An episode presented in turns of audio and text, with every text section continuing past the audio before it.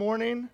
Man, there's nothing that, that gets you ready to preach a sermon like uh, a great song that, that, that works in your heart. So thank you, praise team, for, for doing that. Praise the Lord. You know, I uh, uh, spoke at Muskingum Christian Fellowship this last Wednesday and loved it. And, and as I was reflecting, uh, reflecting on uh, just different conversations I've had with college students over the years, uh, I realize I've never met a college student who didn't like a good debate, especially if they were like a religion major or philosophy major. Okay, did I just condemn anyone in this room? That's okay. Uh, part of it is that they're now on their own, right? They're not under the wing of mom and dad, and so they like to flex their muscles a little bit. Uh, but college students are like all of us too, right? They like to be right. And so when another student who also only sees things as black and white says something as hugely opposite as someone else, well, it's sometimes fun to join in and see who, who's actually right. I don't actually really like those things very much. Uh, I remember one time in seminary, these two guys were debating about whether it was a sin to step on a Bible. And so I thought that was so dumb. I decided I was going to walk past them, and I put my Bible behind one of them, and then walked back and shoved one of them. And so he stepped on my Bible. I told him to go study and repent. Uh, so I, I, they, I just, I wanted, I just wanted to stop arguing. Uh, but what happens when the topic of debate has major consequences? What happens when getting it wrong isn't just I lost an argument, but has eternal consequences? Uh, that's essentially what we see in our passage this morning. That if we get Jesus wrong, it's not so much about a debate as, that we miss out on as it is salvation itself. And so the question for us today is will we get Jesus right? Let's see how, how this passage instructs our hearts together. So remember, we are back into the Gospel of Mark. Uh, by the way, I'm not sure if you guys realize this or not. This is the last fall that we are going to be in the Gospel of Mark for probably a long time. Okay, so every single fall since we've since I've been here, we've been in the Gospel of Mark, and so we are now at a point to where we are going to finish it before Advent season. Okay, so think about where we are in the Gospel of Mark. We're in Mark chapter 12. This is the last week of Jesus' life before he's betrayed, before he goes to the cross, before he makes payment for our sin, and before he's raised to new life on the third day. And the Gospel of Mark, remember, is written by a guy named Mark. It's not about Mark, it's about the life and ministry of Jesus. And one of the big themes in the Gospel of Mark is that Jesus is the Messiah, the one who will reign in God's kingdom and rescue God's people from sin. And so that's what we actually see is kind of the big idea of this morning, also. Uh, but we have a verse of the series that we're working on that's going to help us understand the Gospel of Mark as we go through it. And so that is Mark 14, verses 24 and 25. It's a little bit longer, but I feel like it's so familiar to us who've been in church for a while. This should be something that we want to be able to have rolling off our tongue fairly quickly. So let's say that together. Let's say Mark 14, 24 to 25. This is my blood of the covenant, which is poured out for many. Truly I say to you, I will not drink again of the fruit of the vine until that day when I drink it new in the kingdom of God. Of course, this is Jesus at the Last Supper, uh, preparing for his death and for his resurrection. Let's pray for our time in God's Word. Lord, we do ask this morning that you would help us to not just know some things about Jesus and then to glaringly miss major other things, but to get Jesus right. And Lord, we pray then that by understanding and getting Jesus right, that that would then live itself out in right living. And so, God, we pray this morning not just for an intellectual exercise, we pray that what we would learn about Jesus would translate into transformed lives. And Lord, we know that we need your spirit to do that. We need your spirit to open our eyes. We need your spirit to soften our hearts. And we need your spirit to strengthen us to live out the kingdom of God. So, Lord, help us to do that this morning. Help us not to have an intellectual exercise. Help us to be transformed. Through Mark chapter 12, when we pray this in Christ's name. Amen. Well, here is the big idea uh, that I want you to have even as we engage in God's word. This is, this is where we are going. That if you have to leave early for work, if you have something else going on, we want you to walk away with this, that this is what you're committed to as you walk out those doors. Here's the big idea this morning live for the advancement of Jesus, not the advancement of yourself. Because the Messiah has been given all authority. Live for the advancement of Jesus, not the advancement of yourself because the Messiah has been given all authority. And so we're going to look at uh, Mark 12, verses 35 through 40, really just in those two sections 35 through 37 and 38 through 40 together. Let me read this first part. Mark writes, beginning in verse 35 And as Jesus taught in the temple, he said, How can the scribes say that the Christ is the son of David? David himself in the Holy Spirit declared, The Lord said to my Lord, Sit at my right hand until I put your enemies under your feet. David himself calls him Lord. So, how is he his son? And the great throng heard him gladly. So, let's look at how Jesus is the Lord of David. You know, the end of the passage last week ended with no one daring to ask Jesus any more questions. Uh, but Jesus' goal isn't for people to stop asking questions, but for people to understand who he is and for others to be part of the kingdom of God. And so while Jesus had been tested and was victorious, well, no one dared to ask him any more questions, it was, the, it was time for Jesus now to advance the field. It wasn't the end of the questions. Jesus didn't walk off the field a little bit bloody, a little bit battered. No, instead, he took the field by asking one of his own questions.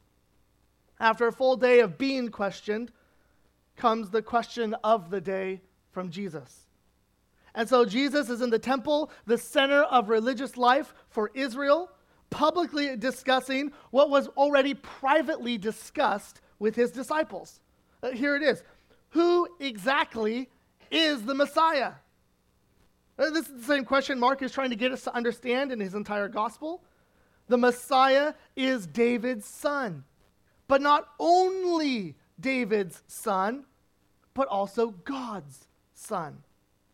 And so Jesus poses the question against the scribes, who then he'll condemn how they live in just a few verses down.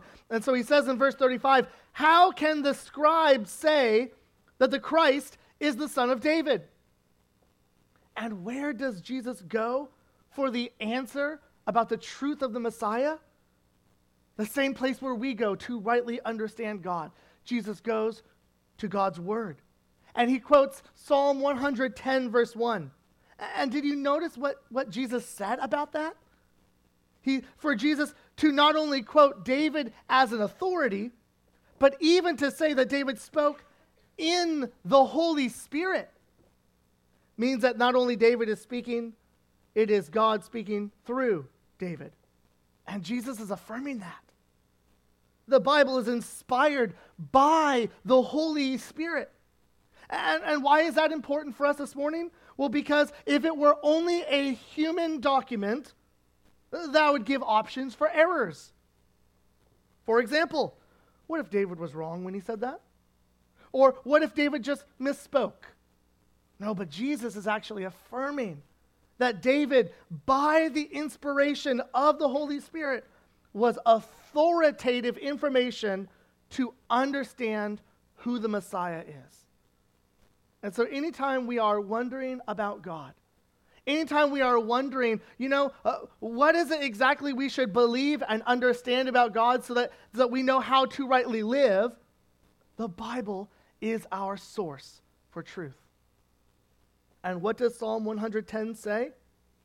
It says this The Lord says to my Lord, Sit at my right hand until I make your enemies your footstool. And so in Hebrew, uh, Lord is used, uh, two different words are describing that to, to describe really two different people. Okay? So, so it's a little bit hard for us to see in English, but here's essentially what's happening Yahweh, the Lord, declared to Adonai, my Lord. Okay, so the first Lord refers to God, and the second Lord refers to the King or to the Messiah. And so Psalm 110 is referencing the Messiah whose kingdom would not fail, the things we've already been singing about and reading about this morning. And so Israel was looking for the Messiah, a king from David's lineage, to restore an earthly kingdom. And so if David, who wrote Psalm 110, if he said, The Lord God said to my Lord Messiah, Sit at my right hand until I put your enemies under your feet, then what's actually happening here is that the Messiah is not just a descendant of David, he's actually superior to David. Uh, that's essentially what, what Jesus' argument is. The Messiah is superior to David, not merely a descendant of David, as Judaism popularly understood. Because how could David, the honored ancestor, possibly call his descendant, the Messiah, my Lord, and give him a superior position? It would be impossible unless the Messiah was more than human and therefore far superior in his than his ancestor. So Yahweh grants to David's Lord an exclusive place of honor at his right hand. Well, friends, Jesus is the only one who sits at the right hand of God. And so Jesus' point in our passage isn't to deny the Messiah being a descendant of David, right? That's super clear in all sorts of other scriptures. No, the Old Testament calls the Messiah a branch of David. The king who will rule over Israel is expressly called the son of David. Think, think just a couple chapters earlier. I know it was like a year ago, but in Mark chapter 10 with blind Bartimaeus, and he hears Jesus is walking by. And do you guys remember what Bartimaeus says of Jesus? Jesus, son of David, have mercy on me. But the issue at stake here is that the Messiah isn't only a son of David, but is also truly God the Son. And so Peter quotes this very same passage in his famous sermon at Pentecost in Acts chapter 2. And he says this Let all the house of Israel therefore know for certain that God has made him both Lord and Christ, this Jesus whom you crucified. Now, when they heard this, they were cut to the heart and said to Peter and the rest of the apostles, Brothers, what shall we do? And Peter said to them, Repent and be baptized, every one of you, in the name of Jesus Christ. So the Bible is addressing the question uh, that, I, that I speak with college students every single semester Is Jesus divine or only human? Peter says clearly that Jesus is fully a descendant of David and more than just human. And the scriptures affirm that also. And so, this phrase that we see in our passage this morning, until I put your enemies under your feet. Well, friends, that's, that's also quoted in our scripture reading this morning of Hebrews chapter 1, describing Jesus' superiority and authority even over the angels. Or remember what Paul says about Jesus in Ephesians 1 and he put all things under his feet and gave him as head over all things to the church, which is his body, the fullness of him who fills all in all.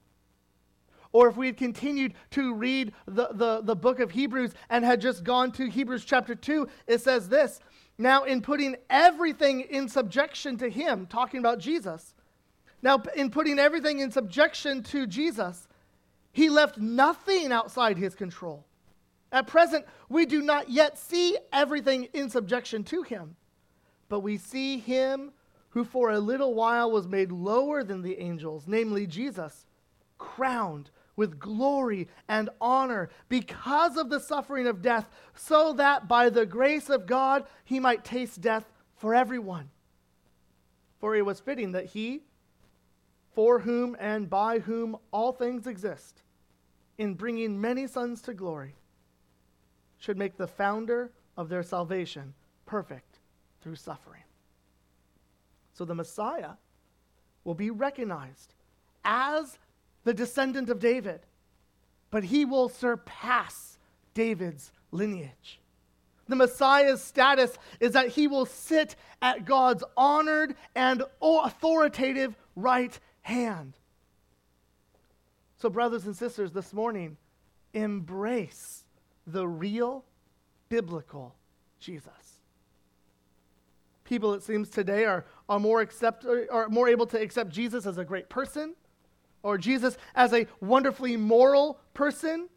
But, friends, that's not the picture that the Bible presents or describes of Jesus. Jesus is a son or a descendant of David, but he has surpassed David's lineage by his divine lordship, by his divine sonship. And so to make Jesus only a person is to reject the Jesus of Scripture. To miss on this point is to have a partial truth, but to not have salvation. A partial Jesus, apart from the full gospel truth, doesn't save. And so, if Jesus isn't also divine, then we could not be saved. Only divine God could take fully the wrath of divine God against our sin. And so, the reason why Jesus was given the right hand of the Father is because Jesus did just that. Because Jesus took on the full wrath of God against sin. Jesus, the Messiah, sits at the right hand of God because he died to rescue sinners. That's what Isaiah 53 is all about. He was despised and rejected by men, a man of sorrows, acquainted with grief, and as one from whom men hide their faces, he was despised and we esteemed him not. Surely he has borne our griefs and carried our sorrows. Yet we esteemed him stricken, smitten by God, and afflicted. But he was pierced for our transgressions, he was crushed for our iniquities. Upon him was the chastisement that brought us peace, and with his wounds we are healed. All we like sheep have gone astray.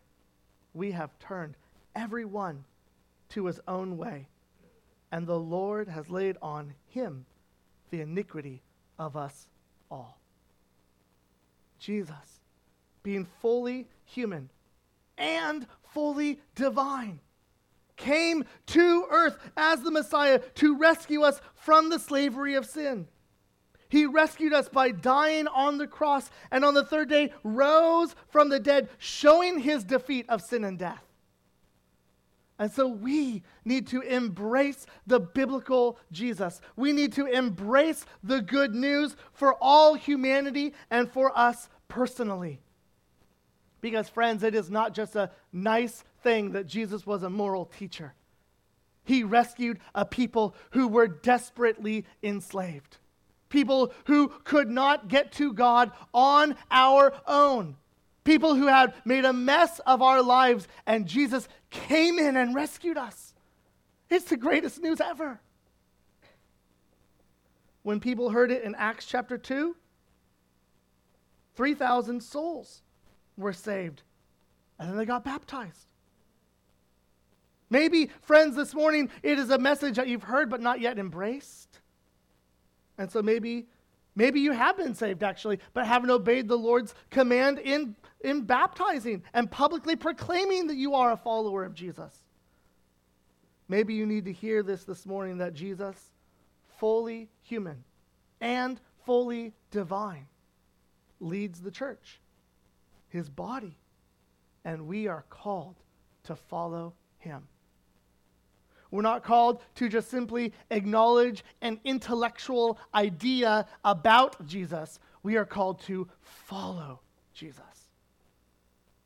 And so, Jesus, who's the head of the church, has established ways for his people to follow him in ways that live out exactly his commands. That's why we exist as a church. So let us follow Jesus together.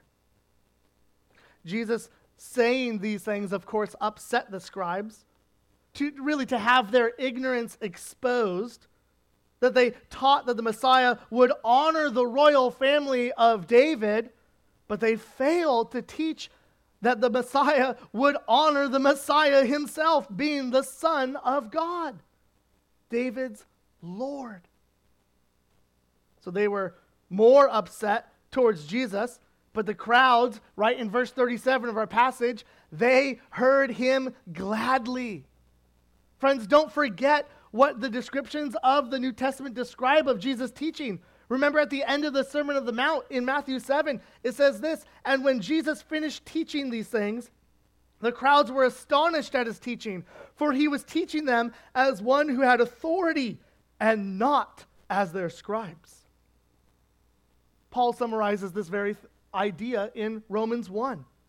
He says this Paul, a servant of Christ Jesus, called to be an apostle set apart for the gospel of God, which he promised beforehand through his prophets in the Holy Scriptures concerning his son, who was descended from David according to the flesh, and was declared to be the Son of God in power according to the Spirit of holiness by his resurrection from the dead, Jesus Christ our Lord. And so, friends, if we want to have a right understanding of Jesus and if we want to follow Jesus, we must see him both as the descendant of David and as his divine sonship, God the Son. We, as Christians, are servants of God who sent his only Son, Jesus, born as a descendant of David but is God the Son who came to die for sinners and to be raised on the third day. So let us embrace the biblical, true Jesus and follow him. So we need to live for the advancement of Jesus, not the advancement of ourselves, because the Messiah has been given all authority. Let's look at this next section, verses 38 to 40. Mark records this. And in his teaching, speaking of Jesus again, he said, Beware of the scribes who like to walk around in long robes and like greetings in the marketplaces and have the best seats in the synagogues and the places of honor at feasts, who devour widows' houses and for a pretense make long prayers. They will receive the greater condemnation. Friends, let's look at this warning to beware of this condemnation.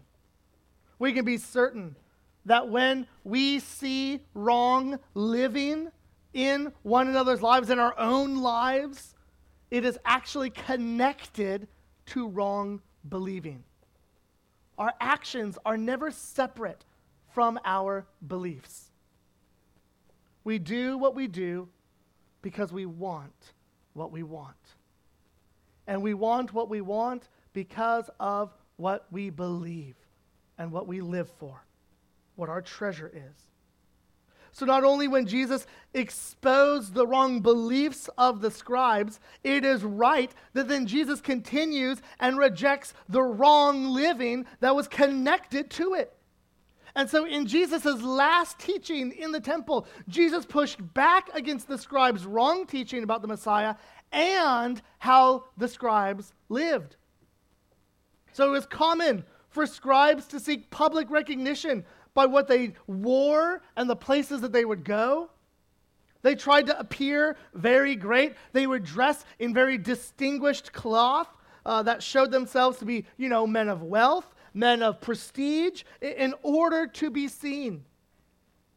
Uh, think of, of the parable of the Good Samaritan, where, where the priest sees the person in need and instead crosses the street to avoid him. The scribes were not really interested in seeing the needs of others. They aimed to advance themselves. They coveted applause and enjoyed it. They loved being seen in the marketplaces. And so, right, anytime a scribe would walk down the street uh, or pass through the marketplace, uh, it was customary for everyone who was around them to, to pause what they were doing and to rise and give them honor. They desired to leave an impression while advancing themselves. So, sorry, rap music, but bling isn't new. Uh, it's been blindly fake for a long time. Okay, the scribes wanted to dress to impress the best places to sit in the synagogue, which were along the wall, which faced the congregation that was sit in the middle of the synagogue. These were the best seats, and they were reserved for teachers and persons of rank and people who could afford such a high position. Scribes tried to enrich themselves. Right? Our passage talks about how they devoured widows' houses. So scribes made themselves masters uh, uh, of these widows' estates uh, by some trick or some other means. And as lawyers, they would pretend to be pious while robbing and exploiting widows. In fact, at, at this time, there was a well known scandal uh, of, of this scribe who interpreted the law and persuaded this, this high standing woman named Ful, uh, Fulvia to make this large gift to the temple in Jerusalem, only for the plan to be for this large gift to be embezzled by that scribe. Okay, so, so when, when Jesus is saying this, boy, everyone knows the talk on the town of what, was, what had already happened. They knew the corruption that was going on. Scribes would appear very good, they'd do things to be seen, but for no real spiritual benefit. Even when they prayed. Do you notice what the passage says? They did it as a pretense or to look spiritual, not because they were actually praying, casting their cares upon God. Those who rejected God's kingdom were teachers of the law who loved power and position and wealth, and they made an outward show of religion, but they gobbled up the property of helpless people like widows. Right? We just finished the section last Sunday of loving our neighbor as ourselves. A clear commandment, and yet some people harm others rather than helping them. Right? True devotion to God includes a concern for the poor and the foreigner. The scribes used religion both as a means and justification for their harm. And so there were many, there's many who do that today. It's, it's not something of the past only. There are people today who take advantage of others to promote themselves, claiming you will get rich too if you just sow the seed of faith called money into their ministry. In 2019, BBC, or BBC News did a news segment on prosperity preachers who were getting, the, the segment was called this Prosperity Preachers Getting Rich Off of Poor Americans. They explicitly link wealth and religion. Some of those leaders uh, of prosperity theology, Oral Roberts, A.A. Allen, Joel Osteen, Creflo Dollar, Kenneth Copeland, Kenny Hagin. Right? They are not promoting the kingdom of God, but promoting themselves. Because in their minds, there is great money to be made in ministry. Probably really similar to what the scribe said. But did you notice that Jesus isn't just condemning the scribes? He's warning the people not to be like them too. So, friends, hear the warning from Jesus this morning beware of putting on a show. Wrong believing leads to wrong living. We are susceptible of doing the same things. And it's important to recognize that people aren't always okay, even when they have tons of smiles on Sunday mornings here. We need to recognize that simply being up front or having a position doesn't automatically equate to kingdom living. When we promote ourselves, it is the opposite of the kingdom of God, and we can be certain that we are therefore not living for the kingdom of God. The scribes who were to teach people about the kingdom of God promoted themselves and rejected the Messiah himself. The scribes who went to the synagogue not for the worship of God, but to be seen in honor, were promoting themselves, not the kingdom of God. And so when they prayed, they prayed not as an abundance of their hearts, but as a pretense. Friends, is our worship of God on Sunday mornings a pretense to be seen or an overflow of our hearts? Do we promote ourselves or the kingdom of God through our lives? Friends, as Christians, we don't want to promote ourselves because our identity is not our own. Our identity is hidden in Christ, which gives us a new family in the kingdom of God. And so we don't need to take advantage of others because we've received an abundance of love from God. We can genuinely love others and not take advantage of others. In fact, uh, Paul describes our position in Christ as God not being stingy toward us, but having lavished every spiritual blessing on us. Here's what he says in Ephesians Blessed be the God and Father of our Lord Jesus Christ, who has blessed us in Christ with every spiritual blessing in the heavenly places. Friends, God is not stingy towards us, and so we do not have to take advantage of others. God has lavishly loved us, and therefore we can pour out love towards others. We can genuinely love others, not take advantage of them. And so, brothers and sisters, let God's love in our life in, be an overflow in our actions and our motivations, in our treatment of one another. Do you notice why Jesus says in verse 38, Beware of the scribes. He calls out the warning because of the very last thing in our passage. They will receive the greater condemnation. The judgment of Jesus on those who practice religion for the purpose of self advancement is blunt and stern. They will be severely punished. The punishment will show that they indeed actually loved themselves more than God or others. They will show that they loved themselves most. And God, the maker and sustainer of everything in the universe, the source of everything good, is deserving of all worship and adoration and praise. And so to love ourselves more than Him is nothing but a direct rebellion against God. And God promises that He won't stand for it.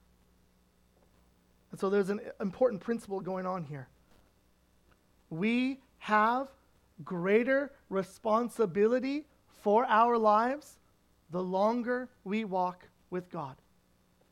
The more we know His Word, the more we are acquainted with His ways, the more responsibility we have to live out what is right the more that we know what is right and then fail to do it, the greater the punishment. Notice that Jesus says that they will receive the greater condemnation. Greater than whom? Greater condemnation or, or judgment than those who would not presume to be teachers or those who would not presume to be leaders. Uh, that's why that warning in, in James is so helpful that not many should become teachers, my brothers, knowing that we will receive a stricter judgment. So the same is true now for all. who know the truth but decide to reject it. Uh, Jesus is no mere human. He is not simply a great moral teacher. He is God the Son, the Messiah, the rescue for sinners. Jesus is Lord of all. And now that we have heard that, we now all have the responsibility where rejecting that reality brings greater judgment. But receiving Jesus by faith and continually following him every single day brings new mercies every single morning. So, brothers and sisters, live for the advancement of Jesus, not ourselves. Because the Messiah has been given all authority. The Messiah sits at the right hand of the Father. The Messiah will have all of his enemies at his feet. The Messiah is not just a descendant of David, he is the Son of God. And he calls us to follow him, not to know things about him, not to win a debate about him, but to follow him with our lives, to cherish him with all that we are. To make Jesus the king of our lives, not just Sunday morning, but then Monday morning, and Tuesday morning, and Wednesday morning, and Thursday morning, and Friday morning, and Saturday morning. Jesus is the Messiah whom we are to follow every day. Thankfully, Jesus wasn't just trying to win some debate in college. Jesus was pressing home that rightly understanding Jesus ought to lead to right living out of the kingdom of God. So, how we treat others is a reflection of how we see God. Who we promote is a reflection of how we understand the kingdom of God and of Jesus the Messiah. So let us get Jesus right, and then let us live out the kingdom of God together for his glory for his praise, not our own. Not in some pretense, not in a way for us to be seen, not for us to have some sort of honor now. Because, friends, there is no servant who is greater than his master. And our master Jesus went to the cross. And if the world has rejected Jesus, we should not assume that they are going to love us, but we should follow him. Because, as Peter said of the disciples, to whom else, where we go. Jesus has the words of eternal life. Jesus is our hope, not the world. So let us follow Jesus, the Messiah, the descendant of David, but God the Son. Let's spend a few moments responding to the goodness of God, the, the reality of the Messiah, of the divine sonship of Jesus. You are welcome to come and, and pray at the front here. You're welcome to respond right where you are. But respond to God today, asking God, what does it look like to follow you, knowing that Jesus is the Messiah, the Son of God? And then I'll close this in prayer. The band will lead us in another song, but let's spend a few moments responding to Him today.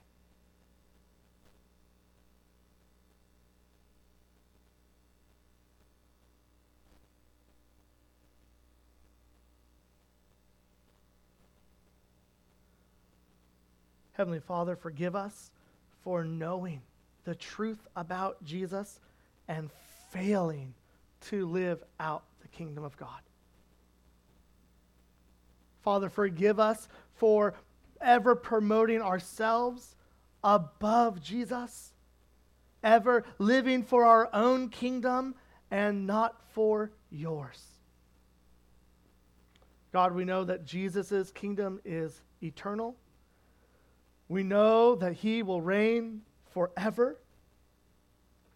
We know that he has all authority and power because he left the glory of heaven to come and die on the cross to rescue us. And so, God, you have made his name the name above every name. You have made it so that one day every tongue will confess that Jesus is Lord and every knee will bow before him. And so, God, help us to gladly bow now Help us to gladly submit our very lives and all of who we are to promote King Jesus, the Son of David and God the Son. Lord, help us to rightly know Jesus so that we will rightly live for him. And we pray this in Jesus' name. Amen.